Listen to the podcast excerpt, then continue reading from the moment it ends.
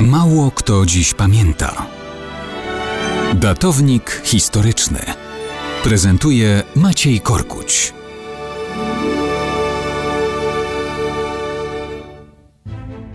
Mało kto dziś pamięta, że 23 października 1739 roku, a więc równe 280 lat temu, wypowiedziana została wojna o ucho. Nie, nie, nie, nie przesłyszeliście się Państwo. Wojna o ucho to nie przenośnia poetycka ani jakakolwiek inna. Konkretne ucho konkretnego właściciela, a mianowicie ucho angielskiego kapitana floty królewskiej Roberta Jenkinsa. Oczywiście kontekst jest szerszy niż ucho pojedynczego kapitana. Chodziło o dochodu z handlu prowadzonego przez Brytyjczyków z hiszpańskimi koloniami na Morzu Karaibskim. Mieli oni wcześniej ustalone traktatowe limity, ale i oni, i Francuzi, i Holendrzy, i Duńczycy uprawiali także kontrabandę. Hiszpanie organizują więc flotę dla ochrony wybrzeży. Ona zatrzymuje i rewiduje angielskie statki. Przy okazji szykanuje też tych, którzy działają legalnie.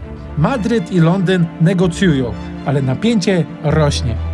Rok 1738. Kapitan Jenkins dowodzi okrętem Rebecca. Zostaje zatrzymany u wybrzeży Kuby.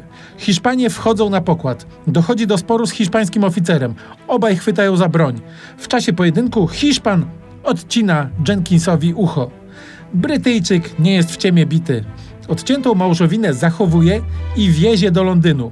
Apeluje do monarchii o rozprawę z wrogiem, a zasuszone ucho jest dowodem hiszpańskich okrucieństw i nadużyć.